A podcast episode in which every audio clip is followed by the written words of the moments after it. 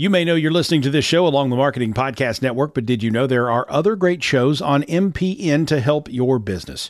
Christy Heiler hosts a fantastic podcast called Own It. Christy, tell us more about the show. Own It is all about celebrating women and non-binary advertising agency owners. We talk about buying out of the Boys Club of Advertising because less than one percent of ad agencies are owned by women. And where can people subscribe? You can find the podcast at until you own it dot com. We're also on the Marketing Podcast Network at marketing podcast dot net. And of course, you can subscribe wherever you get your podcasts. You heard her. Go subscribe.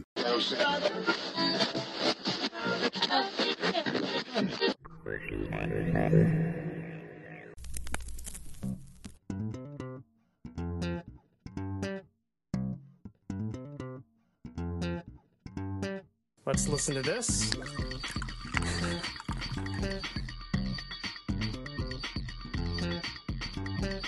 What a sip before we begin. Oh, that's delicious. This is a fabulous idea. I like citrusy. Ooh, and crisp.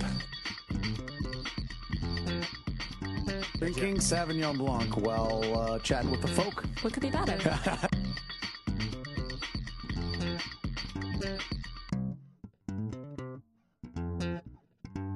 It's delicious.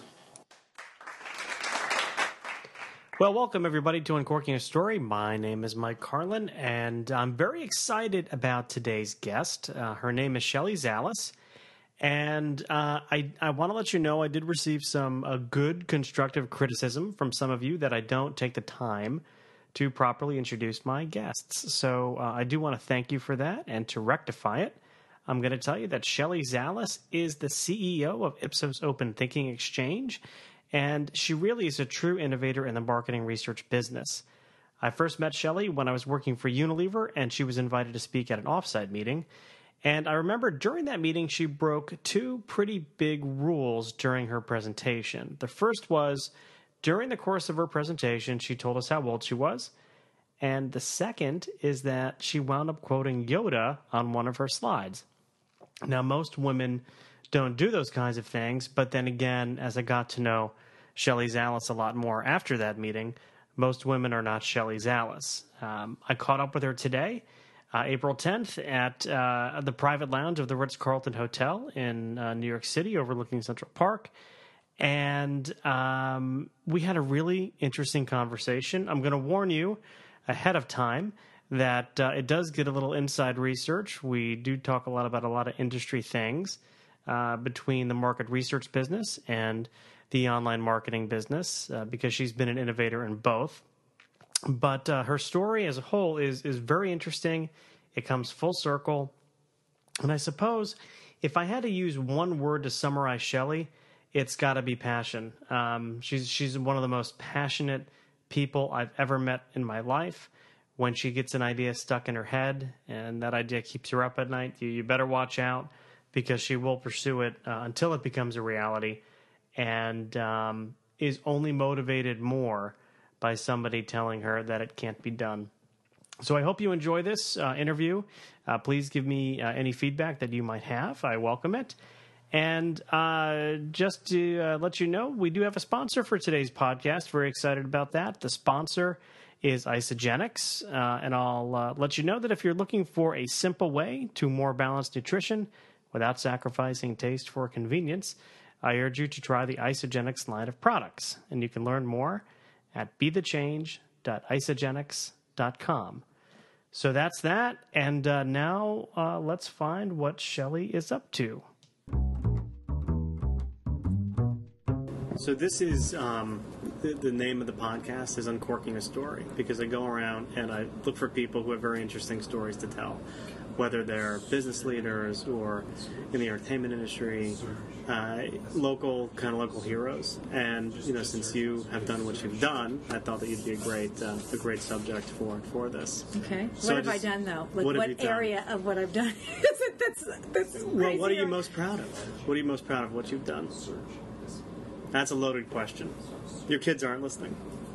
Mm. But you know what? It's a, it's a really great question, because, I mean, I'm proud of a lot of things that I've done. That's the, especially that's getting Franciscan when it doesn't exist. So we have, so so Uncorking a Story, uh, the whole uncorking aspect was, all these interviews happen over wine, so this was a appropriate, uh, appropriate move. Wow, right? Many glasses of wine do the stories get really good. Um, you know, I think there were a few moments of truths in my life, in business, that maybe I'm the most proud of. So I'll start from my business career. What I'm the most proud of is those aha moments for myself um, that made me do things that I never thought I would do. And one was when I just came to work one day, was sitting in a boardroom with three men that were the three leaders of the company, and I expressed an opinion about where I believed research would go, and my opinion was very different than theirs. Yeah. And, you know, they were talking about, you know, still the whole world of telephone and, and, you know, recruiting people. And I said, well, maybe we need to think about things a little differently. I think the internet is going to be, you know, a very good way of engaging with people. And, and what, all, year, what year was this? I would say this was in uh, nineteen ninety-eight and the to com- nineteen ninety-nine. And, and, and, and because I think this, this story does come full circle. Um, the company you were working for at the time was what? Who uh, was it? A S I. A S I, so, okay. I was working for A S I, and it was a, A S I's a really great company. Yeah. But I was sitting in this room, and, you know, I was talking about the fact that, you know, I really believed that the internet was going to be the game changer, and they all agreed. But what they said, rightfully so, was they just got acquired by Ipsos, and their focus had to be international first, because A S I was a U S-based business, and of course it had to go global before it could do anything else. And I went home that night, and and I didn't disagree. Of course, you know, it was a business that, you know, any business that's so successful should go global. But it bothered me that I wasn't going to be able to win with this idea. You know, it was such a big idea for me, and my heart was pounding so fast that I thought, well, why should I not be able to do what I want to do? Because the three people ahead of me have their priorities, and what I'm interested in is never going to happen because it's going to be bottom of the totem pole, because I have to prioritize according to a business, you know, goal, which of course you have to do today. And that night I went to sleep, and my heart started pounding so hard, and I started falling more and more lo- in love with the idea of pioneering a way of engaging with people on the internet, that I went in and resigned the next day and decided I had to follow my heart. So you, you were in a situation where you, you could have so easily have woken up and, and just accepted the fact that you couldn't do what you want to do and let A S I do what A S I had to do. You chose to resign without a plan? It, it wasn't that I was resigned to saying they had to do. When you're building a business, you have to do the right thing for the business. The right thing for A S I was to build a global organization. Sure. But it was that moment of truth where I said, "I that priority of going global isn't mine, my dream, and I wouldn't have thought of this idea had it not have been that choice that I had to make at the time, because I probably would have waited a long time to think about it." It was, uh, it was a turning moment where I said, I'm going to have to build it then. If it's going to be no one's priority, because every traditional research company's focus is going to have to be going global, who's then going to build the next generation of this online thing that doesn't exist today? And I decided, I'm going to have to do it. And it was from that moment that I decided that change only happens if you decide to change yourself. I raised my hand for myself to say, I can't be Uh, waiting for something to happen. I'm going to have to do it myself. And so I did. I left, not having a clue what I was going to do with that, and I was going to pioneer building an online research business. And so then I had to do it. So how did you do it? I mean, how did you go from working for this big company, very safe, um, doing what they had to do, their own priorities? How do you then, so what's that first day like when you wake up and you don't have an office to go to, but yet you have this dream of what you want to accomplish? Um, I had no idea. I have no M B A, I have no business background. I only had a dream that became this passion. Like, I didn't realize I was so passionate about it, but of course when someone tells you you can't do something, you want to do it more and more. and I dream in pictures, and I started really thinking about this whole new model of how you um, can engage with people. And I closed my eyes, and you know, I thought about telephone is R D D. You know, how do you, from a yellow pages, pull all these people in the column so that you can get a representative population? So I started thinking, well, it's so, sort of the same thing from the internet. You have to be able to recruit people from all over the place and then put them into this, you know, what I call a blender, blend them all up to make this representative population. The only problem was there was no representation on the internet. It was only wealthy old men with broadband connections. And it was in the days of the at-home network. I don't know if yeah, you remember, I remember that, at-home, absolutely. It was all, you know, broadband. And the explanation for me with broadband connection was you have to imagine, you know, it's a high speed. It's a big fat coaxial pipeline, big fat pipeline that you can push a lot of shit through. And you know, the the analogy that I got was imagine you're driving on a freeway, and when the freeway's empty, you go really fast. But if it's packed, you can only go slow. Sure. So if you got little lines, you can only go slow. If you got big fat lines, you can go faster. But if those big fat lines are busy, you still can only go as fast as you can go. And so, you know, I thought to myself, first of all, how am I going to build this representative population? And so I went from website to website to website to teach them market research and said, you guys could be a potential great source for sample, right? And they loved it because they didn't have an ad revenue model at the time, because this was all really in the new days. Yeah. You know, websites didn't have a model, so here I was giving them, you know, dollars towards using their people and building a whole new ecosystem, right? And so we started building this and blending, so I could go to, you know, C net for a business sample, and I could go to, you know, different websites for different kind of populations. And then, of course, I worked with the traditional sample companies, yeah. Greenfield and Harris and A O L and S S I. And I will never forget this either. I thought to myself, and you know, sometimes, what is the expression? Um, It's a necessity of Mother Nature when you're desperate? Uh, uh, necessity is the mother of invention. Necessity is the mother of invention. This is exactly how some of my inventions came, because I, I had to be clever too. So just imagine, Greenfield was like one of the leaders in the, the telephone panels, and they were starting to migrate, and they had the biggest, one of the biggest online populations mm-hmm. to use. And so when I did a deal with them, I thought to myself, well, what if one day they decide to no longer sell something? If I just was exclusive with them, I'd be in big yeah. trouble, right? And S S I, when I went to S S I, they said to me, you know, we can't do these kinds of surveys because we're going to, you know, it's it's not good for our panelists. Or if we do multimedia surveys, you know, our panelists aren't ready for this. And I remember saying to S S I, and I will never forget this, I said to S S I many, many, many years ago, I said, well, then consider me your best friend and your worst enemy.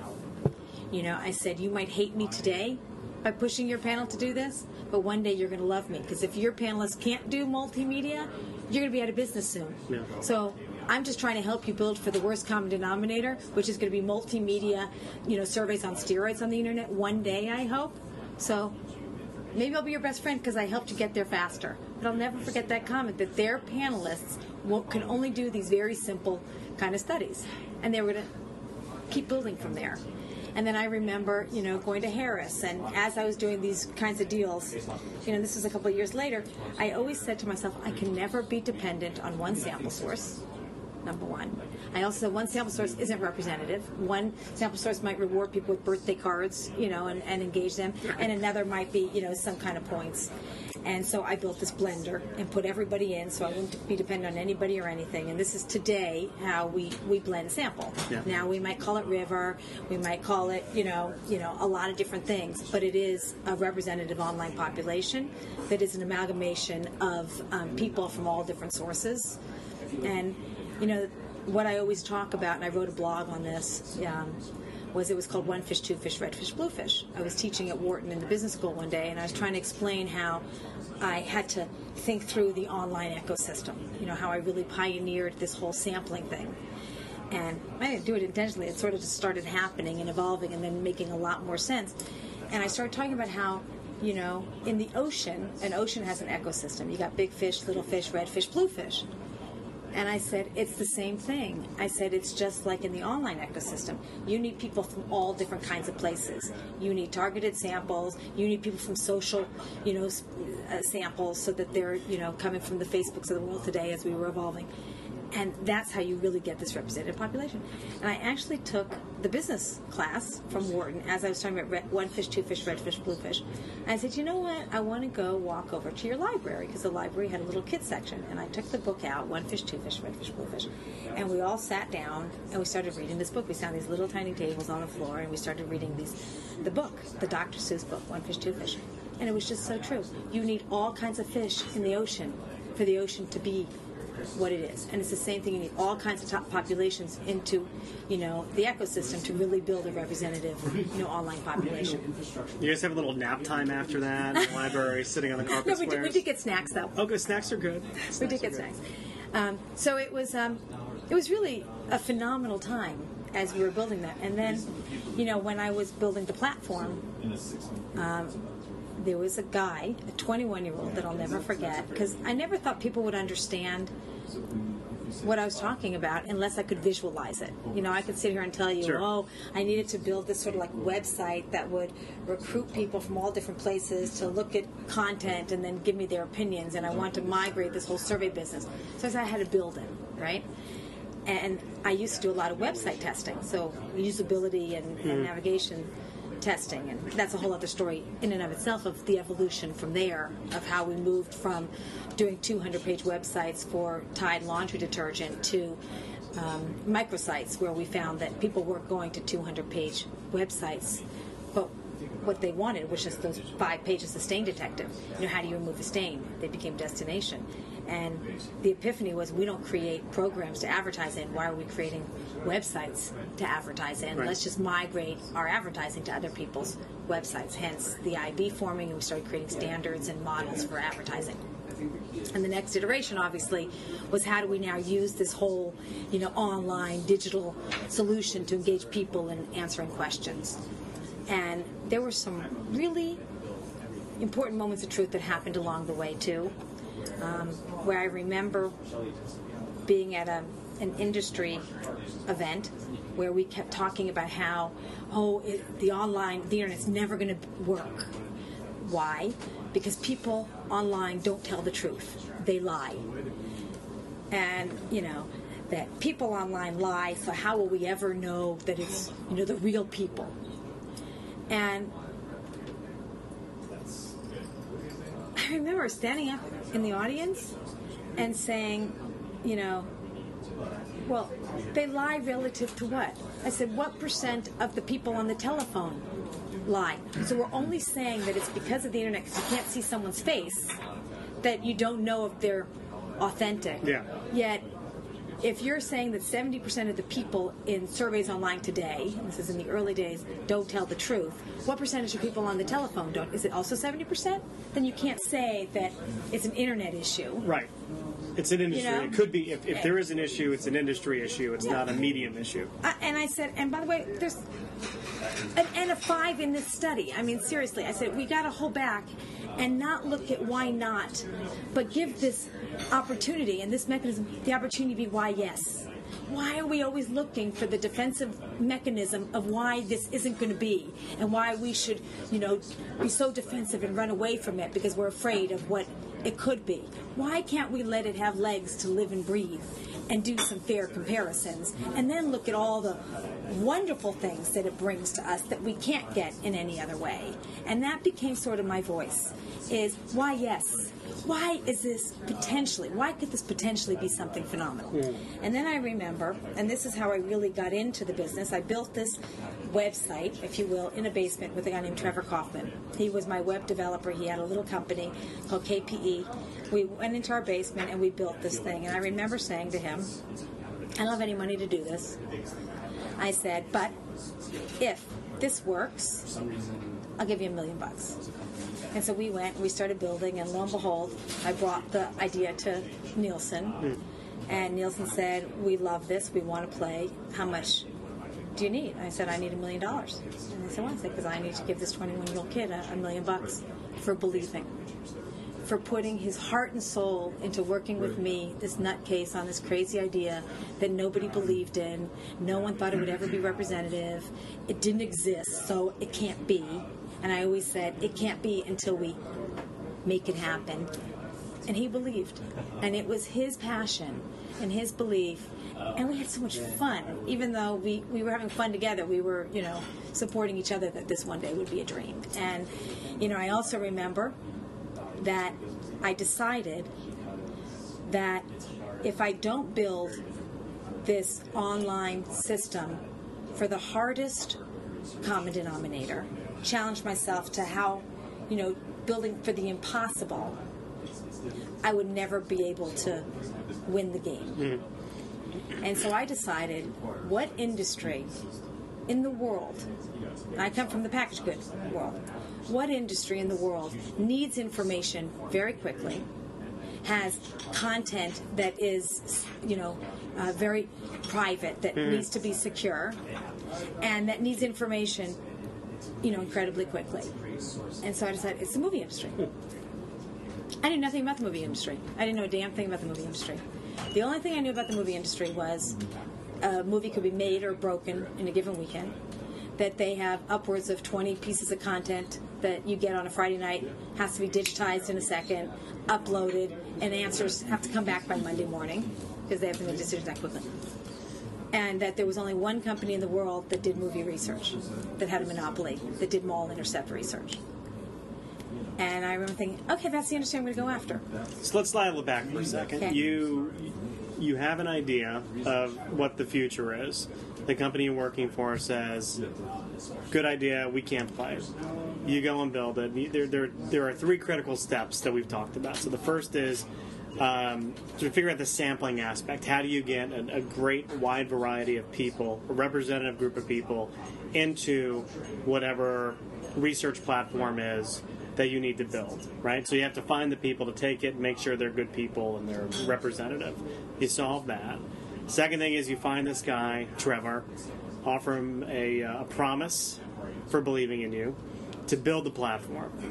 All right, so those are the first two steps that we've talked about. The third is, okay, now who are you going to target to actually use the platform? And you settle in on the movie industry. There is uh, little competition, uh, and, they, and, and the way they're doing it is somewhat antiquated. Do I have it right so far? Uh, you have it right. However, what you have wrong is the fact that there's only one competitor in the category was because they had a monopoly, and no one was able to bring a second company in because they were so entrenched for thirty years in this one company that no other competitor has ever been able to survive. So it wasn't like I said, oh, that's okay, there's only one guy in the business doing, you know, movie research, this is going to be cake, because, you know, it was, there was only one guy because no one could break the monopoly um, to get their foot in the door. So how do you break the monopoly? So I had I had no idea that there was a monopoly. Thank God I didn't really know how hard it was. I sort of just said, oh, this is sort of like what you just said. Oh, this isn't so bad. There's only one player. That's crazy. And it was mall intercept. And by the way, I didn't have any answers to how to do movie research online. And I also didn't have a representative population because I didn't even know what the data was going to say, right? So I remember, with chutzpah, deciding, well, and one of my mottos in life is, if you don't ask, you don't know, right? So I called Warner Brothers, and I said, you know, I asked the receptionist, who's the research director at Warner Brothers, and it was a guy, you know, named Dan Rosen. And I went in, and I met with Dan Rosen, and I asked him one question. I said, are you completely satisfied with how you do movie research today? And what he said to me was, how can anyone be completely satisfied? I said, great, I have this idea that I don't know how to do it, I don't know if it's going to work, I want to do research using the internet, and I'd like to partner with you. I don't want any money from you. I want to parallel test absolutely every single spot that you're doing in the mall with online. Mm. And I want to do two things. I want to test the technology and the functionality of if I could pull it off. And the second thing is I want to see how the data compares even though at the time I knew it really wouldn't compare because we weren't getting good sample yet. It took time to get there. But I said, I want everything that you're doing so that I could keep modifying along the way by seeing the real and then having the fake that became the real because we started pretending. So that was the first thing that we did.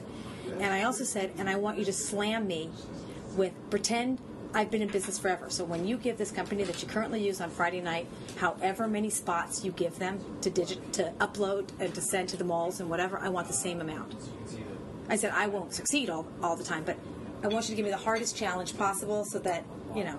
And that's what they did. So I built my entire business model on getting twenty spots on a Friday night. I had a very short window to do it, and I had to build a whole business model around doing the hardest thing possible. And not only was it video, it wasn't a thirty-second T V ad, it was a two-and-a-half-minute movie trailer. Yeah.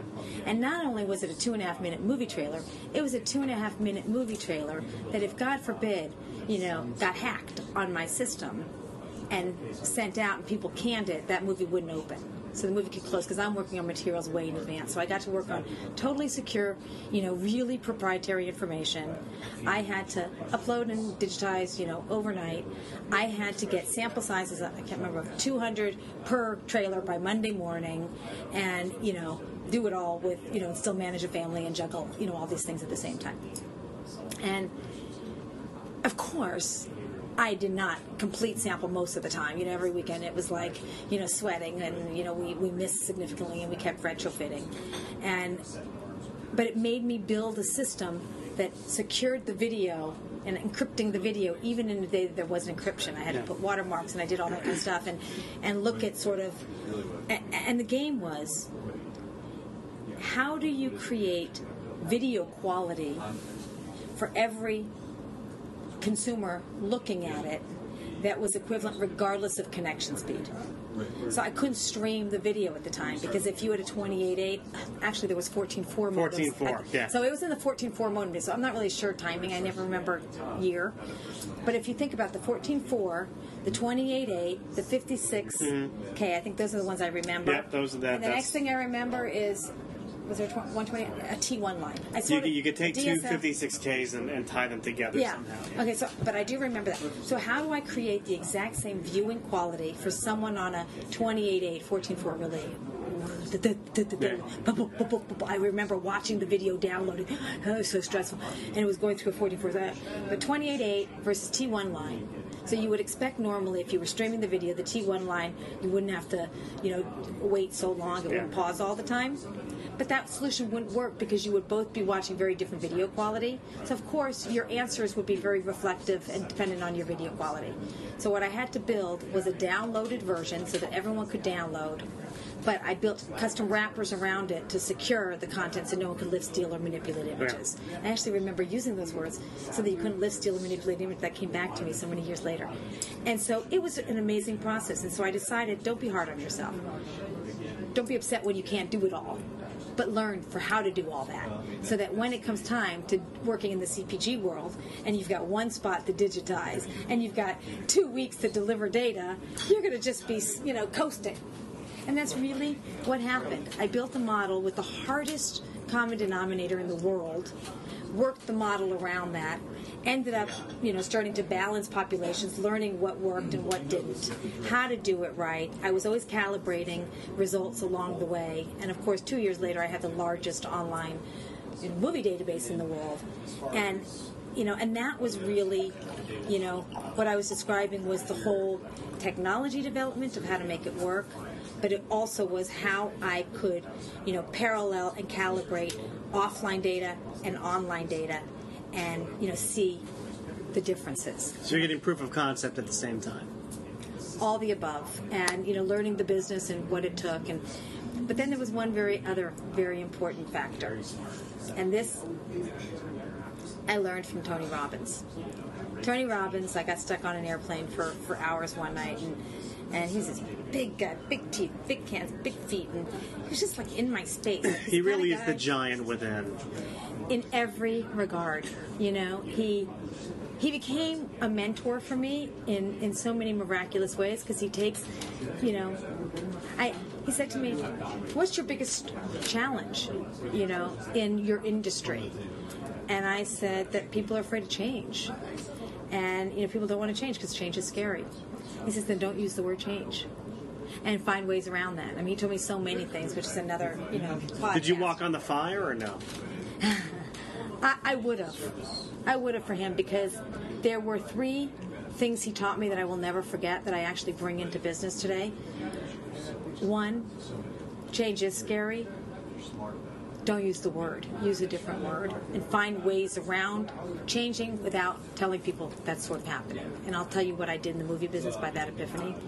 The second thing that he taught me was true partnerships is not, you know, we usually draw these circles that here's one circle, let's say it's Warner Brothers, and here was my circle, you know, of, it was called Real Research when I first built it for Nielsen. So Real Research and um, Warner Brothers. And if, when I went to them and said, let's partner and experiment together, you draw a circle and the overlapping shows partnership. He says that's not a true partnership. He says a true partnership is when you got Warner Brothers and you got Real Research, let's say. The real partnership is when you draw a circle above and you both have to come out and build together, trying to build something together. Yeah. And that's what Warner Brothers and I did together. We failed and we succeeded. We shared, you know, our stories. But the reward was so wonderful that we... we really pioneered online research for the movie industry as a team. So here, here's, I mean, out of that, it's an amazing story. The one thing that I'm remembering, though, is how you cold called, talked to the receptionist at Warner Brothers, got the research director or V P on the phone, and get him to take a meeting with you. That, to me, is an amazing, one of the most one of the most amazing parts of the story. It's just getting the meeting. How did you trust? How did he? How did you get him to to trust you immediately to even have you in his office? And a lot of chutzpah, you know. And you know, one of the things that I say is there's always a yes. You can always get a yes if you ask the right question. And I think it was the question of him hearing himself saying, "Well, of course, I'm not fully satisfied." You know, so there was room to play. And what Dan Rosen says today, and also Richard Del Belso, you know, who was really the, the leader at the time, Richard Del Belso and Dan Rosen were the two in research, but Richard ran the, ran the department. What Dan said got him to say yes to me was when I said to him, well, if you're not perfectly satisfied, let's play together. But by the way, I have no fucking clue what I'm doing. He said... that was when he looked at me and knew I'd be his partner in crime because I was authentic, which I was. I had, I really didn't have, it was an idea that I had. But an idea is only as good as you execute and only as good as you know. And so together, we really did pioneer online research in the movie industry. We, I was able to fail and tell him I had no secrets. I was transparent, I was an open book. But the most important thing was... every single studio, and then of course Sony came in second because it was so easy. What was easy was in the movie industry there's five studios. There was five key studios. They all need to. The, no one, you know, no one can have one up on anyone else. So all I had to do with Sony was say, "Hey, Warner Brothers in." That was a simple one, right? The hard part was experimenting and learning yeah. and growing and evolving and, and getting them to believe and trust together that we would share the good, bad, and the ugly. And there was great good. But there was a lot of bad, and there was some horrible uglies. I had some bad Friday nights that I will never forget.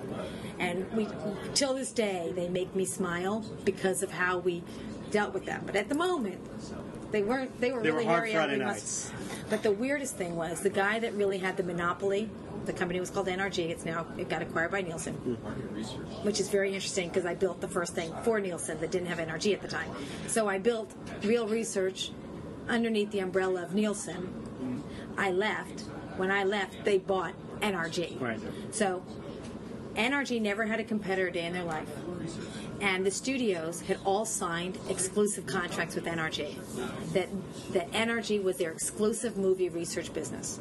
And Joe Farrell, who truly was a, a genius and the godfather, in my opinion, of movie research, he pioneered it. He never had any competitor a day in his life, and he was the godfather of most of the studio chief's kids. And he had, he was like the, he was called the the dog whisperer because he would tell studios, you know, what movies were opening, when to, because he had all the information. He did tracking, and he did, you know, we always said there was three legs of the stool: movie screenings, um, testing the content, T V, and trailer, and screening, uh, tracking. So tracking, screening, and, and copy testing, yeah. or content testing were the three things. He he had all that information, so imagine the power that he had, because if two movies were going to open next to each other that were both very similar, he could say, I might, you might not want to open that weekend. He would not, you know. So no one would mess with him, because he had exclusive contracts, and it was written in studio contracts. N R G is the exclusive market research, you know, vendor. And then here I come. So how are they going to experiment with me? That's a roadblock. That's a roadblock. Oh no! I mean, that's like so screwed up. And who the hell signs exclusive co- contracts like that? But there was no company looming, so no studio cared, and they were very happy with the data they were getting, because that's what they had. And I said, "There's always a yes, right? There's always a way around." So we looked at the contract, and lo and behold, I was doing online research. The exclusivity was for mall research. The exclusivity was he has an exclusivity in mall research. So here I'm coming in with online research. So that was the first obstacle we overcame by saying it's online research. So, but he hated, he, Joe Farrell, when I started coming in, even though I was a little little dog and I had no, you know, he had one hundred percent market share, I had zero, right, except experimenting. Anytime he would, you know, the studios were still a little nervous about him finding out that they're experimenting with me. So anytime he would be on the lot, I'm not even talking about in a building or on a floor or in an office, on the lot of the studio. If he was going to be on the lot, they would cancel a meeting with me. And I would sign in also as Jane Doe, because no one wanted him to know that they were experimenting. So not only did they not want people to know, the research director also took a lot of chance of working with online data. And a big epiphany was, and I still today say this, you can't throw out the baby until... Wait, you should never throw out a baby. Take that expression back. Baby with the bathwater. You usually get arrested when you throw out babies. There's laws now. Don't throw out the baby with the bathwater. But I hate that expression, so I'm not going to use that expression. But I told don't change to online research, because first of all, we don't even know that it's good yet. Yeah. And I said, and all of your producers and directors are so used to getting, you know, N R G data the way it is. You can't just march in and have a new film with online research, because we don't know what it means. I said, so I have an idea. I said, keep doing mall research, and let's keep paralleling.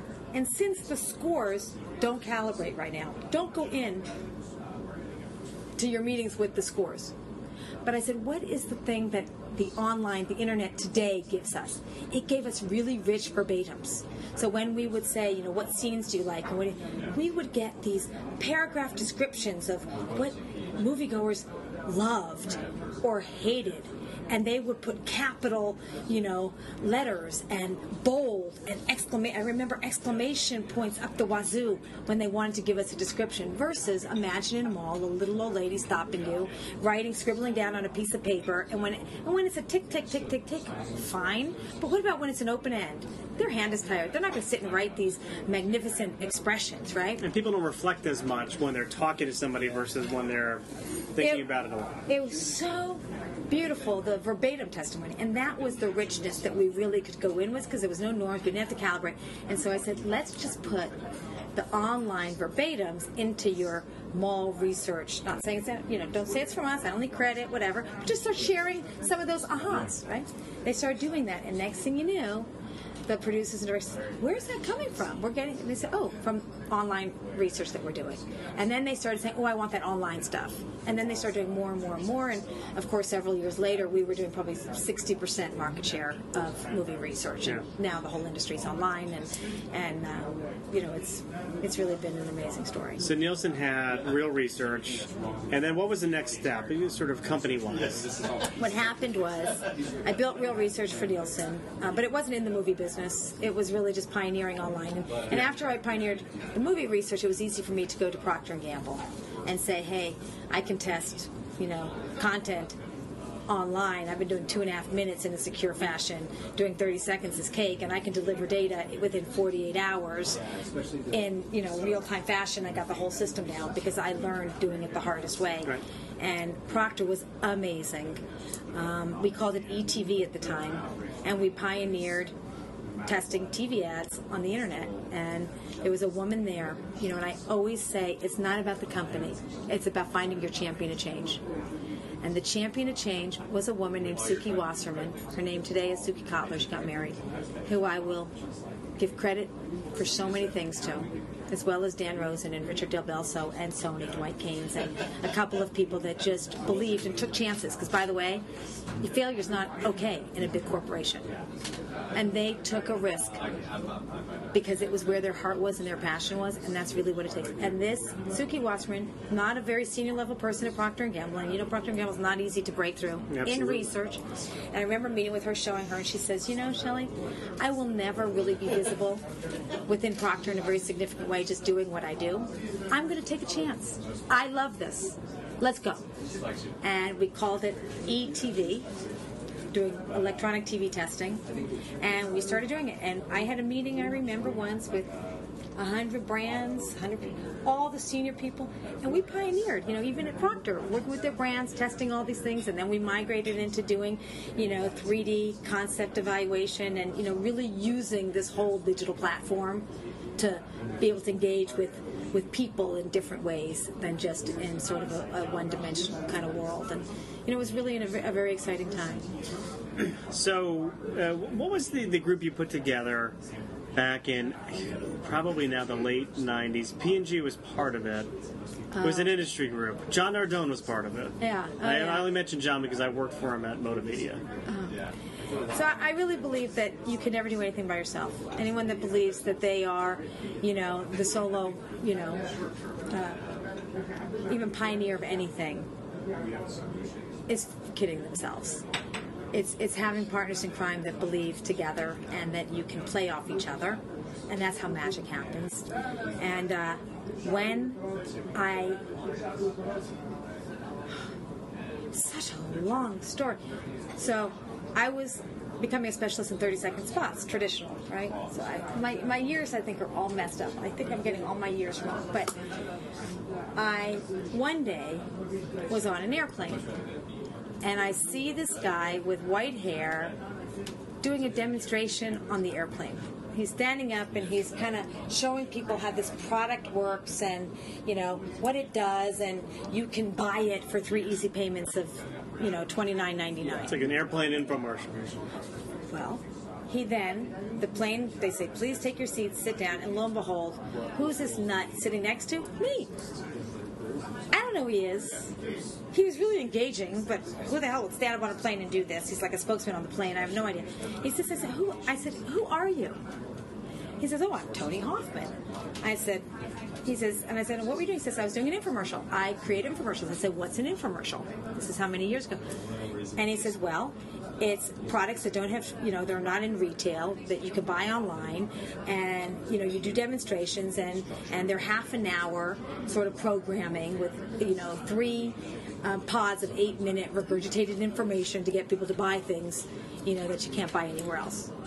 And I said, oh, my God, that is fascinating that you get to have a program to sell something. So I came back to A S I, to the office, and I said, well, I want to create a way for brands to do infomercials. How great would it be for brands to be able to tell a story in a whole new way? Well, infomercials took six months to produce, upwards in the can of six months, and upwards of six hundred thousand dollars if you're going to do a high glossy one and whatever. And brands aren't that exciting. What kind of story could you tell for thirty minutes?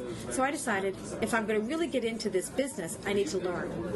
But what I loved about the infomercial was not only that it was thirty minutes to really engage people, even though at the time I had no idea what that really was, but thirty seconds isn't a very long time. What if you had thirty minutes? Um, but what I loved was the eight hundred call to action. So, you know, he says, and then you sell something, you call to action, and you get people. I said, I love this for database building, because if brands could tell a story and then have an eight hundred call to action, it doesn't have to be to sell the brand, because you could buy that in the store, but it could be to get this database of people. So I like this idea. But before I could bring it to my brands, I had to learn about it. So I became the infomercial queen. And I learned from all the sleazy slicer, dicer, hair extender, you know, romper peels and Tony Hoffman's and Guthrie Rankers. I worked on every single infomercial. I knew nothing about the infomercial business. It was Klitz again. that Tony Hoffman was one of my mentors, teaching me direct response and how you can do a program, and the better your program, the more you get someone to pick up the phone and call. What's it with you sitting on airplanes with a guy's named Tony? Because you got Tony Rob, Tony Hoffman, Tony Robbins, any other Tony? Tony Romo? Well, at least they weren't Tonys? all at the same time. Yeah, Tony Soprano? At least they weren't all. But it was really amazing because the infomercial guys, here's I'm, I'm a researcher. eight hundred number research, you don't need it. Because, and, and I used to come to them saying, I'm going to do some research. They said, Shelly, we don't need research. We have the eight hundred number call to action to know how successful we are. When we get a lot of calls, we know we're good, and when we don't. I said, yeah, but how do you know if your program wasn't better, you could get more calls? I said, so let's test your shows. And I said, how do you know that you're putting the call to action in the right place in your show? Because maybe you're waiting too long. Maybe after the first eight minutes, you know, or within the eight minutes, you know, your call to action doesn't come and they get bored. Let's figure out the right places to put the call to action. So I became the infomercial queen, and I worked on every single D R T V, short form, you know, um, infomercial that you could imagine. Once I did that, I brought it to the brands. And I said to the brands, hey, we have this really big opportunity to go beyond thirty-second spots to thirty-minute programming and, you know, call to action. We could build databases. And so we started doing that, and I started doing dual dial testing. Where should you put it? I worked on every branded infomercial you could imagine, from car infomercials to Fixident to the best one, a storymercial on bringing home computers. Apple, it was for Apple. It was called The Martinettis or something, and it was like a little soap opera. It was talking about how computing was going to be important and how a family can use a computer, and they were all using it together. It was, and then I worked on, so I know the year on this one. It was nineteen ninety-eight. I was working on this. It was for Windows ninety-eight. It was the launch of Windows ninety-eight, and I was on Microsoft campus, and we were going to launch an infomercial for Windows ninety-eight. They decided it was a perfect vehicle to do an infomercial. I'm on campus, and two big ideas happened that day. One big idea was, you know, infomercials, you can't buy program time. So it's, you just flip the channel. If you're up at three in the morning, you know, with, as an insomniac, you have to find the channel, and it was like channel two hundred, you know, way out there on the, the radar screen, right? So what they decided to do was called road blocking. They roadblocked, meaning they bought every, you know, on Wednesday, every program at eight o'clock, whatever, so they could list it as a channel. They could list it as a program, so they listed it as a program. And the second thing they did that was genius was Bill Gates decided that he would do a commercial inside of his infomercial. And he did a commercial for Coca-Cola. And he said to Coca-Cola, I will give you one one shot to take this thing. And I remember Bill going to the Coke machine and pounding on it. They did a thirty-second spot inside of their infomercial, which was genius. So that was a, a game changer at the time. And Apple also was a game changer, that they actually took three eight-minute pods, but they turned it into a story instead of just product information. And then it was that aha moment. It was an aha moment where I was sleeping. I, I dream in pictures, so I only think at three in the morning. Where I said, well, that's crazy. Why are we spending six hundred thousand dollars to produce these things with six months in the can when this internet thing pops up? And we can do the same kind of story in two hundred pages. You know, I, let me help these brands migrate now to the internet. And that's when I started working on all these, you know, websites and doing usability tests and, you know, what people liked and what people didn't like and all that kind of stuff.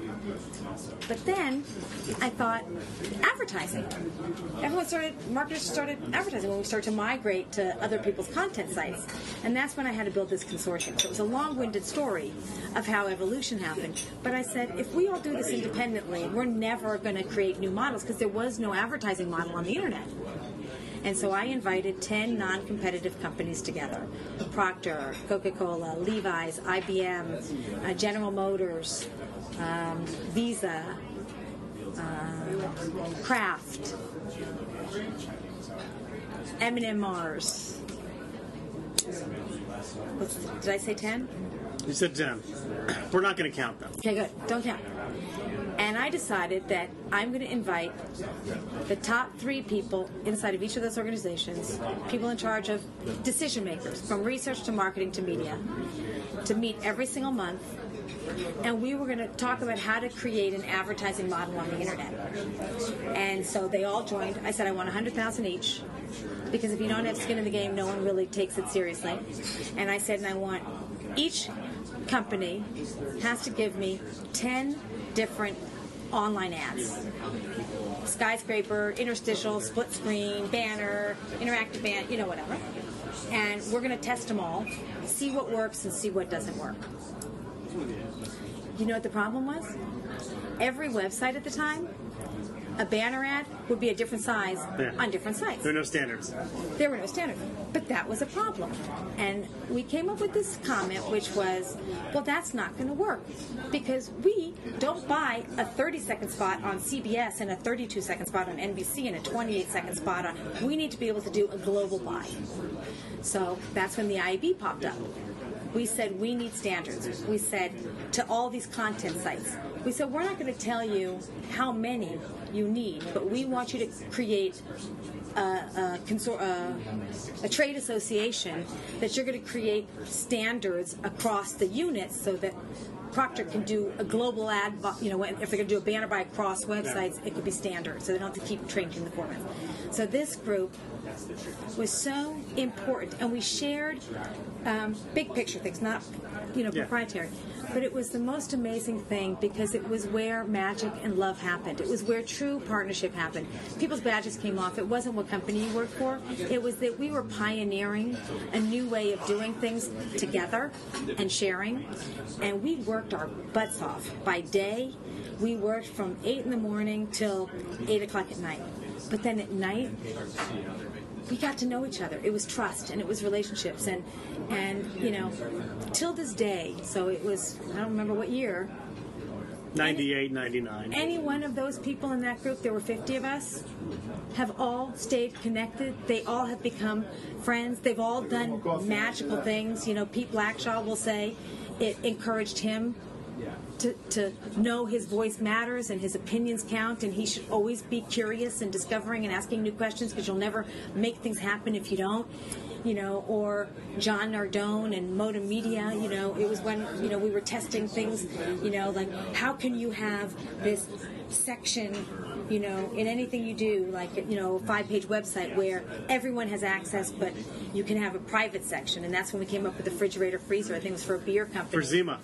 For Zima. For Zima, absolutely. The Zima interactive fridge. We're having a Motimedia twenty-fifth anniversary in a few weeks.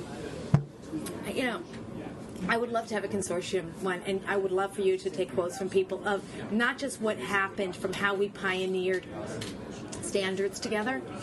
And actually, the government called us and told us we were collusionary. I mean, we were making a big difference. And then the I B formed and took over, and we could stop. It was awesome. But the impact it had on every individual in that group that became a family, realizing that change only happens also when you can do it together and enact it. And we were all raising our hands to say, it's up to us. And we would fight, and we were big. We became one big family, and it was amazing. I mean, so a few themes. I mean, you, when I think about this story, it's, well, first of all, it's chutzpah. Do I have that right? Because I can't, I don't know if I can do it as chutzpah. chutzpah. I, but it's the sense that if I don't do it, who's going to do it? And it's a sense that I can't do it alone, so let me bring some a great group of people together.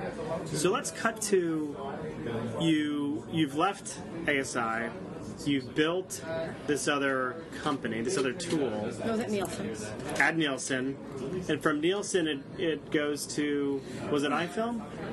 What happened then was, I was at Nielsen, um, but it, the internet was still, like, you know, Nielsen was, even then, a giant company, and I was this little tiny blip on the radar screen. And, you know, it wasn't like people were pouring money in, and I was way ahead of the curve on online. But Nielsen wanted me to walk, and I needed to run. I needed to do so many other things, but I was so far ahead of everyone that walking was fine for everyone else, but it wasn't okay for me. And it was a hard moment because, you know, Nielsen was very supportive. And by the way, A S I was very supportive too. You know, they, you know, they knew I needed to, to follow my heart. And I woke up one day and said, you know, I need to run because I need to build the next part of it. I can't wait for someone to give me permission. It was sort of like that same thing. I couldn't wait. The same thing that happened to me at A S I, I couldn't wait for the time to be right, because when was that going to be? I didn't know. And the same thing at Nielsen. I couldn't wait for someone to give me permission. I needed to take permission, which is what I did. So I went in, I said, I gotta go. I need to go to a dot-com. I need to be in an incubator mindset because I'm in a traditional setting and I don't have like-minded people around me that that that understand me. And I'm not sure I understand myself, but I don't want permission. And I left everything behind. Everything. Including, I walked out the door. Including your technology, your panel, the way you do the panel. Did the kid get his million bucks? Oh, yeah. He got it the day I signed with Nielsen. But the interesting thing is, I actually signed when I was at Nielsen an exclusive deal with one of the sample companies for Nielsen. So when I left, I signed myself out. I couldn't even do a deal with them, which was actually pretty funny. And as it turns out, when I started my new company, I was doing more business in the new thing. And that other company came back saying, "Oh, no, we want to reevaluate," you know. But it bothered me. Well, I appreciated the exclusivity and that they were going to respect it, but they actually, when the exclusivity ended, you know, at the time, it was before I started, you know, they were banking on the big guy versus, you know, really the power of passion yeah. and, you know, uh, guts. But when I joined iFilm, I remember going with nothing. I didn't bring technology, but when I first built the first online system, and this is sort of why I left, because Nielsen, it was what I built in my basement, was what I was still using a couple years later. I never was, I didn't have budget to start from scratch, which is, at some point when you're starting to be really successful doing a lot of work, you need to build, and that's why I had to go, because it was going to break one day, and I didn't know when, who was going to give me money at Nielsen, and I was getting nervous. So when I showed up at iFilm, a dot-com, I said to them, I came with nothing, I have to start from scratch. And so, what's the expression again? Necessity is the mother, mother of invention. Or Frank Zappa and the mothers of invention, one or the other. Okay, well, let's take that one now because it's a new expression. We used the other one already. I didn't have anything, so I didn't feel like building again because now technology started happening. And I said, I want to buy off the shelf. So I did. I, I took off the shelf. I think it was S P S S, I don't remember. I took off-the-shelf solutions and built the whole thing around that as an off-the-shelf. I didn't custom anything. And I started adding pieces of tools that were existing, but I repackaged in different ways. And I built within a dot-com organization. And it was interesting because iFilm was, you know, it's sort of like, it was iTunes then, but it was ahead of its time. And no one thought that I would build a very successful research business within iTunes, right, within uh, within iFilm, and iFilm had like a ton of money that they got when they did their deal, but lo and behold, we became their sugar mama. Like, you know, the little online research business started taking off, and it started getting validated. The marketplace was really there, so we were a little ahead of the curve when we built it, but then it was ripe for the picking, and we started doing phenomenal business, and this little research business started supporting, you know, iFilm, yeah. and it was it was really, you know, exciting. And, and, and so, what I, happens next? And what I got from iFilm was some amazing technology people. I'd never had that kind of, you know, young, spirited minds around me. It inspired me and and motivated me. So I loved. What I got from iFilm was some really wonderful technology people and this entrepreneurial spirit. I didn't know I was an entrepreneur until I started realizing, you know, you go to work every day with dust on the floor, and he, and that became home, and I loved it. You know, it was it was really a great place to to to formulate those those days of, you know, feeling like an entrepreneur. So iFilm, and then from iFilm, you you're you're their sugar mama. Sure. And what happens next? You and then. Um, We sold iFilm's shares to private equity, to yeah. Bob Pittman and to Strauss Zelnick. Right. And then those were the days I learned EBITDA. I learned how to be a businesswoman. Yeah. You know, I used to build from my heart, and it all came. You know, someone said, you know, we need a business plan from you when I went to Nielsen. And I said, how am I supposed to build a business plan? What I what I built doesn't exist, so I don't have any, I have no idea what's going to be. And I said, if I make your business plan, I'm going to make shit up. I'm happy to, but, you know, so I did make shit up, and of course I'm so competitive I had to beat the shit that I made up, right? Right. So then, when I came to V C management, I I didn't even even know what EBITDA was. I mean, you know, that's not a world I ever played, and I was always doing quite well, and we made a lot of money, and I made a lot of profit for everybody, and everyone was really happy, but I didn't know what EBITDA was. And so I really learned how to be a very seasoned business executive yeah. from Bob Pittman and from Strauss Zelnick. And, and, you know, Strauss always talks about how, you know, he speaks Shelleyisms now, and, you know, because he was a Harvard, you know, kind of muckety-muck, and I said, I speak, you know, EBITDA. I, and, you know, so I, I really have gained so much learning and experience and knowledge um, from every chapter of my life, and they've all been very spicy chapters. So let, let's come full circle, and then I have another question, but, so you were at A S I, you said you've got this great idea. I uh, want to do this, they said... Recognize that it's a good idea, but their path had to go somewhere else. You're now uh, iFilm. You bought the, the shares out of iFilm with Bob Pittman and Strauss Zelnick. You've grown a company called O T X Research. O T X. O T X. Um, what was that? The, the last stage of O T X Research was what? So this was actually a big learning curve too, because. So I became the pioneer in online research for all the industries, built the online ecosystem, you know, great. Started working in all verticals, from movie to television to packaged good to financial services to automotive. We were doing about, um, Bob and Strauss and I come for about five years. And I remember having a strategic moment decision, you know, where the road could go either way. And many members of the board believed that O T X should stay a data collect, an online data collection data reporting company, and very few of us believed it should be a full-service research company because we were powering everybody. And no one really, and bought, uh, some members of the board thought we should stay data collection and we'd have.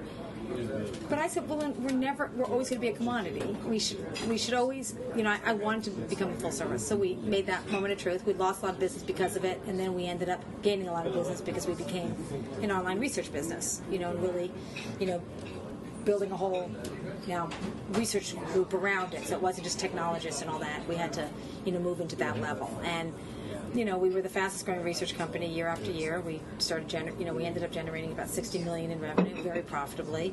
Uh, but we were a little boutique. I mean, you know, even though we were a global company that could push the buttons and do research in any country, we didn't have those legs. And, and what was starting to happen, clear to me after, you know, five years is, you know, I couldn't keep growing organically. We had to go global. Yeah. You know, so the Procters and the Cokes and the Crafts of the world thought we were... The you know cute this cute little company with you know really big ideas and a lot of chutzpah, but if they're really gonna put their money in us, we had to go global. Do you mind if I move these over here? No, I got a guest on. We had to really go global, and you know when it's your baby, you want the best for it. You know I'm not. I wasn't sure. I mean I I, I had no idea. I didn't know that I could go back to a big company and and be dependent on decisions again, but. I did not think about myself. I thought about my company and what was the right thing for O T X that was growing so beautifully, but if I couldn't go global, I didn't think we could go to the next level. Or if I didn't have money investing in going global, even though I didn't know how to do that, I, I didn't think we, we would succeed. So I really believed we needed a global, you know, family. I needed a family to put, you know, O T X in that could take it to where it really should go. But that came with challenges because my head was struggling with it. Like, what was so magical and beautiful was this cultural gem that um, lifestyle company, so engaged with our clients hands-on and, you know, innovating every second, and we would scream ideas over each other. And even when we got bigger, I mean, you know, I had two hundred fifty employees, I think, you know, um, before we sold. And every single Christmas, between Christmas and New Year's, I would call every one of those employees and wish them a happy New Year or Merry Christmas, and and I love knowing my employees. So people always say, you know, when you get bigger, you, you lose it. It was really important to me for all of us to stay connected, even though we were now in multiple cities and you know the whole nine yards. And I got to talk to people's mothers and grandparents and aunts, and every year they would expect my call, and sometimes they would try to beat me and call me, and it it was a lot of time that I spent doing that. But the value for me personally was invaluable. It was really important. And so it was a it was a challenge for me. And a lot of my team did not want to be sold. They loved that. But what they didn't know was I was afraid that if we waited another year without, you know, being able, I mean, we might go down. We should we should go while we're strong and on a high. You should always go when you know you got something good. And and so I met with a lot of different global companies, and you know, and it's always a challenge because you can't, you know, I still have yet to find, you know, a big organization truly embrace a smaller boutique-y incubator and see how you can keep them separate but the same and benefit from the culture and let the little company benefit from the big one, you know, especially because we were very competitive to big ones. So it was a catch twenty-two. It's always a choice. Um, but you do what's the right thing for your child. And it was the right thing. And, you know, so we sold to Ipsos. And, you know, it was... Now, wait, Ipsos, they bought another company you mentioned earlier. Cinevate? No, no. No, earlier than that. A S I. They bought A S I. I know, I came home. It was full circle. But you know, one thing I didn't say, when it was time for me to go, I didn't leave A S I because they said, no, we can't do it. Actually, what they said was, it's a really great idea, but we can't invest the money because I needed a million dollars, remember? They couldn't give me the million to do it. I think it was, but they said, let's partner with Nielsen. Like we... thought about that, and we had meetings to do that. Like we, we really did want to make it work. I think it was before the acquisition. I can't remember. But the truth is, we couldn't figure out the structure of how to. You can't yeah. have two people in competitive yeah. arenas. But that was a whole other lesson. But I don't remember how that all happened. But anyways. Well, yeah. I mean, what's nice is that I mean, it came full circle. It, it came full circle. It came full circle. It's a story. Um, it's beshared. I mean, we say in Jew, it's it's it was meant to be. It was so bizarre that that is truly where I started my career while I was at Video Storyboards before A S I, um, and today, those three people that were in the room were inspirations, Jerry Wiegman and Bill Moulton from Spade, major players in the industry today. Um, and we're all still great friends today, you know, and we all work together happily. And so that was the A S I days, and then Ipsos acquired A S I, and here I am, home. And it is, uh, and actually, what's the other strange coincidence is not only did I, st- you know, was I at A S I when, you know, I had that moment of truth, and then I sold to Ipsos that acquired A S I, but when I built O T X, A S I was one of my first clients. So, I mean, on so many levels, yeah. it was uh, very interesting. Yeah. What was a young Shelly Zalis like? So, what what were you like in high school? People ask me that question quite a bit, and I bumped into a lot of people in high school that that do tell me I was um, confident. I don't remember that. Like, I did not think I'd be uh, a C E O, or I really thought I'd be P T A president. I really thought I'd be a, a, a full-time homemaker. Where, where did you grow up? My mom was. Where did you grow up? In Los Angeles. And what were your parents like? What was your What did your father do? What did your mother do? My father's a cardiologist. My mother. Um, when I was growing up, was a full-time homemaker, and but a fundraiser and involved in the school and sure. the P T A, and always was there when we needed her and making dinner and doing all those things. But busy, she was always busy doing wonderful things. And I'm one of four girls, and you know, and so I, I really never thought that I would be what I am today. I really didn't. It wasn't in my... What did you want to be? So if you, if you know, taking back to when you were in high school, when when you were starting off in college, what did you want to do? What was your major? What did you? In high school, I was, I was, uh, I, I lived life. I, I was. Uh, you had a zest for living. I, I was homecoming queen. You know, I was very popular. I had a lot of friends. I was a tennis player. Um, I loved just. I knew how to do okay in school by finding the right kind of classes.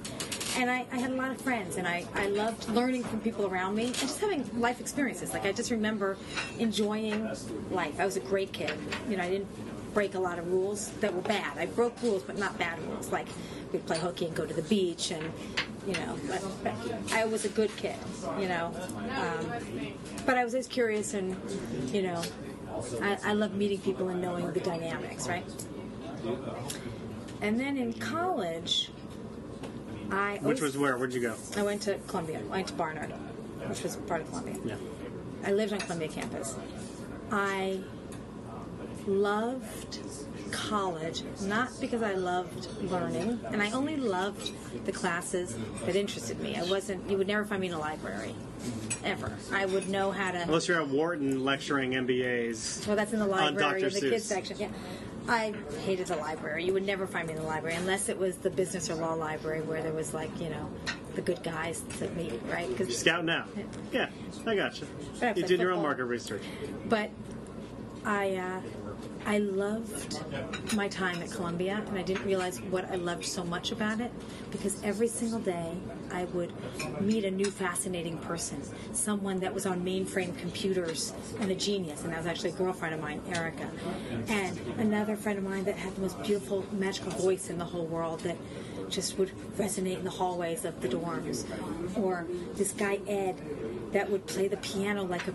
a Concerto, you know, a concerto like a, you know, a concert pianist, and and another orator that would stand and do poetry on the outside, and I had such a mixture of amazing friends that I didn't realize how much I appreciated the differences they brought to the table, you know, and so I, I had a wonderful time, and I always felt the need, though, to work, even though I didn't have to work. I was very blessed and fortunate growing up, but I would scoop tuna fish in the cafeteria, you know, the, the, the cafe. It wasn't the cafeteria.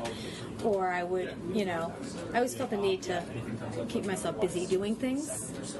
Um, and then I fell into research. I would never have chosen research because I didn't even know what research was. Did you like meeting them? Yeah, absolutely. Fantastic, so, right? Um, a lot of good fun stuff to think about, and I'll be in touch with them, and I'll see you in a few weeks then, right? Okay, so keep me posted on what, what you decide on that. Okay. Okay, thank you. So, I fell into it, because I would never have chosen it. It was an ad on a bulletin board. I just kind of thought I had time, free time, so let me just go look for a job. And I was interested in psychology, right? And so I thought maybe I'll be a psychiatrist or a psychologist, because I liked people and learning about what made them tick. And, you know, I love watching people and figuring out the dynamics and figuring out the story about them without knowing. And, you know, I love watching people. And I saw this thing, and I thought it was an ad agency. I thought, how cool. And it was called Video Storyboards. So I thought they make ads or something, I don't know. And so I got myself all dressed up in a suit, and I went to take this train to go to twenty-seventh and, and Lexington or whatever, where the job was. And my handbag fell into the train thing. I'm like, oh my God, I'm going to be late this interview. What am I going to do? And I remember thinking, well, I got to get my purse before the train. And so I took the you know, nice newsstand thing, that right. long stick, and I went and I'm like on the floor digging it up, and I'm ripping my stockings, and I'm like a mess. I thought, oh, I'm this young college kid. I look so good in a nice suit, and I'm all done, and I show up disheveled at this meeting. And I go to this company called Video Storyboards, and I go to the sixth floor of this building. And I walk in, I'm a little nervous, I don't even know what a job is, right? You know, I'm a college kid. And there's these three girls sitting around, eating frozen yogurt, gossiping, talking about, you know, nothing that had to do with work. And I'm like, oh, this is awesome, I could do this. This is a great, people get paid for this, this is awesome. I want this job, right? And no tuna fish involved. No tuna fish. I'm thinking this is awesome. So I'm talking to Dan, and then the boss comes out, and his name is Dave Vadera. He's this little Indian guy wearing brown corduroys and red socks and wallabies. And he says, Shelly, you know, please come in. And I meet with him, and he was just so cool, you know, and he had this yeah. jar. I'll never forget my first moment of really not only how he looked, I didn't even think he was successful, because he, he didn't operate that way. He had this jar on his desk called Brilliant Ideas. And I said to him, before he could even interview me, I started interviewing him. I said, what is that? What's that jar for? He says, oh, whenever someone in the office has a, a, an idea, they put it in this jar, and every week we sit, we pull them all out, we talk about them, and we make shit happen. I said, then I'm going to work here. He says, I haven't even interviewed you yet. I said, but this is where I belong. I'm, I'm going to work for you. And I did. And I worked for him for seven years, I think. Yeah. And he inspired me in so many ways that it's a whole other, you know, conversation.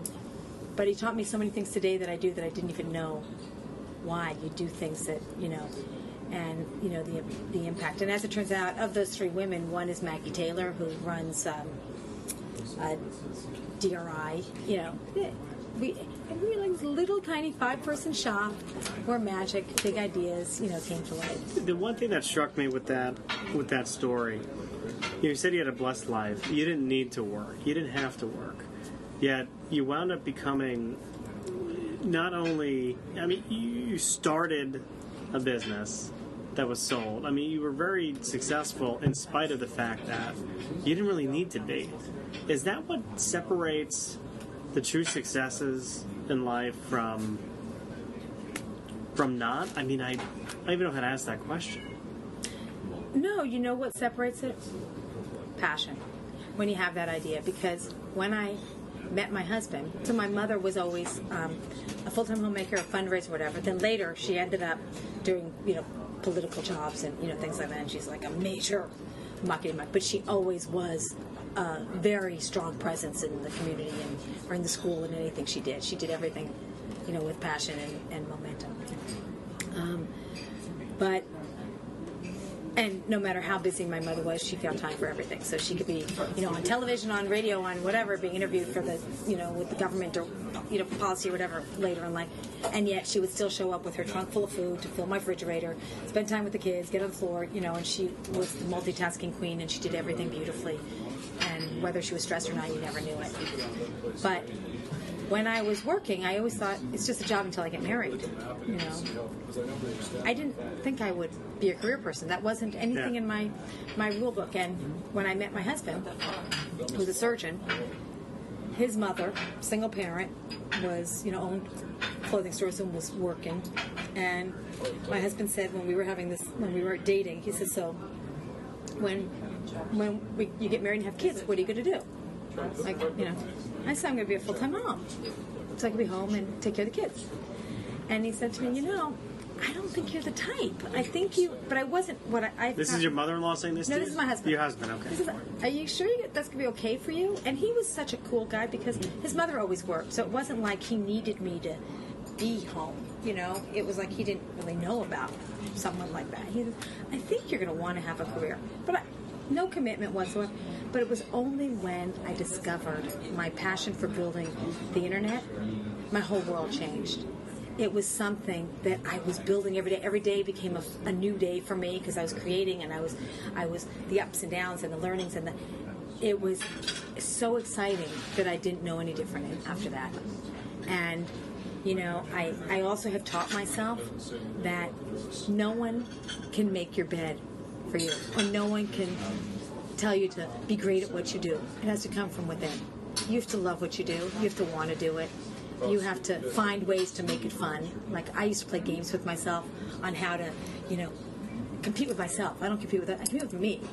You know, when I when I when I learned how to be in business development from another mentor of mine, Jackie Pinkowitz at A S I, she taught me business development. She taught me how to really create relationships with people that I never knew. And she doesn't even realize how much she taught me. One day I would love to tell each of these mentors of mine.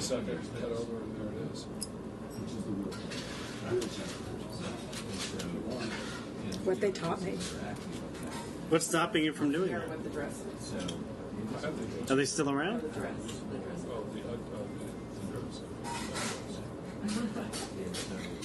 Jackie taught me how to engage clients.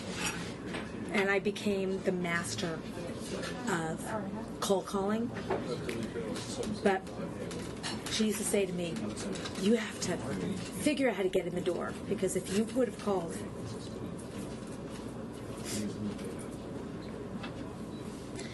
She used to say to me, you know, you have to cold call all these people, find out who they are. Well, it took me forever to get the name of the research director because no one is going to give you a name from, you know, the operator. And so I then decided, okay, I'm going to get every name that I get, right? So that's my game. How every call I make, I'm going to end up with this name of the research director.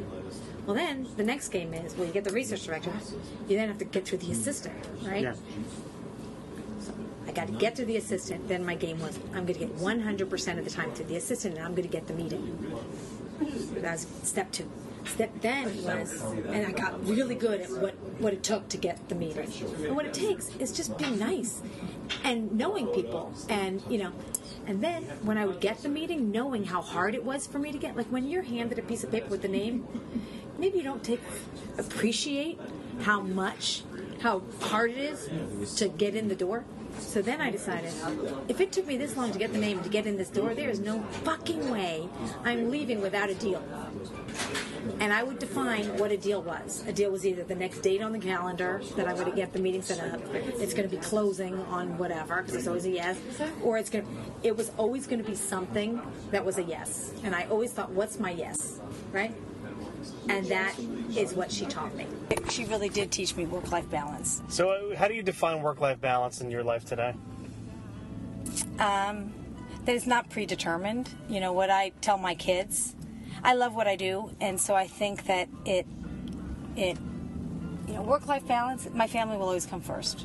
And what I tell my kids is, it's not about work for me. I will drop anything in a heart, you know, in a heartbeat for, you know, anyone that needs me, you know, especially my kids and my husband and, you know, my family, but for any of my clients, you know, I, you know, any, any of my clients who became my friends and their relationships, and anyone could call me and, and ask me for anything, and I'll always say yes. And, um, you know, because we play off each other. And so it really is, um, uh, I built a lifestyle company, and culture really mattered, that it wasn't about time clocks. And, you know, I, I didn't want people to keep the lights on so that people would think they work late and they're hard workers, which is what I used to do. You know, it's get your work done and get out of there, but don't ever leave your, your teammates, you know, there, or figure out how to play off each other and help each other. And, you know, don't miss birthdays, and don't miss your kids, you know, and soccer games and football games, and, you know, live life. It's, it's just work. Um, and if you really think about it that way, you actually love what you do. And I didn't want people to stay because they had to stay. So I don't, I don't believe in contracts. You know, stay because you want to be here. And, um, you know, I also think you get, you juggle so many things in life. So that's why I have yoga classes, so that people could do a lot of things in the office during the day, so that when they get home, they can have that quality of, you know, personal life. So I, I just think you spend so much time at work, you should enjoy it. And so there's a lot of, I do a lot of orientations for new employees about what our company is all about. You know, don't miss the birthdays, don't sweat the small stuff, um, get the heck out of here when you can, but don't leave your team hanging. Um, if you make a mistake, don't hide it, because it's going to come back and bite you in the ass. Share it, we'll fix it. Don't make the same mistake twice, because that's dumb. Don't make stupid mistakes, typos unacceptable. I mean, there's just lots of things that are just, you know, so basic. And don't talk behind people's backs. You're upset with someone, tell them, because that's just not a very good culture. And I also hated, you know, people being invited to meetings based on title. So, you know, people are invited because I need the person there, right? And I used to tell people, if you're not invited to a meeting and you want to go, you're invited to any meeting that we have. But if you show up at too many meetings, it means you don't have enough to do, you know. Um, I also hated when people would come and bitch at me with problems. Like, don't just come and tell me your problems. I'll help you with finding solutions. But don't just come and tell me what your problem is, because why am I going to take your problem? I got my own problems. How old are your kids right now? sixteen, eighteen, and twenty-one. So what do you tell your twenty-one-year-old who may or may not be about to start their career? Oh, it's okay. I'll wait in the lobby. Um, well, starting your career is, no one really ever knows what, what they're going to end up doing, whoever would have known. I would never have guessed. I could never have created my career path. I made it. I I discovered it, and then I made it, and then I enforced the things that I liked, and I never gave up, even when, you know, when I was pioneering online and people told me I was crazy and there's no point and it's never going to be this and it's never going to be that. It didn't matter. I believed. I wanted to do it. And so I tell my kids, and my son is now looking for a job, I'm like, there is no perfect job. I mean, no one knows what they want to do unless you're a lawyer or a doctor or, you know, uh, an accountant. Other than that, you know, you don't you don't know where you're going to end up. I mean, I never would have imagined I am where I am. And when you said, you know, what am I most proud of? I'm proud of myself. And I, I, uh, I also, whenever I am, I get myself a present to say, you go, girl, for myself. And when I sold the company, um, I shared in the success with, you know, many key, you know, employees that were instrumental in helping make it successful. And what I said to all of them was, I will only give you this money if you promise me that you will buy yourself something special. I don't care how much you spend. It could be a dollar. It could be a thousand dollars. It could be five hundred dollars. It could be six thousand dollars. Whatever it is, I don't care. But I want you to buy yourself something that you can say, I'm proud of myself. And you can always look at it and know it was that you did a good job. And when they all did that and they all got their checks, they all started sending me notes about what they bought. Someone bought a cuckoo clock. Someone put a down payment on a home. You know, someone bought a watch. Someone, they were things that they can then look at and say, you know, I'm proud of myself. And I think it's really important to reward yourself because you can't wait for someone else to do it. If you think you're doing a good job, you probably are. But also the opposite.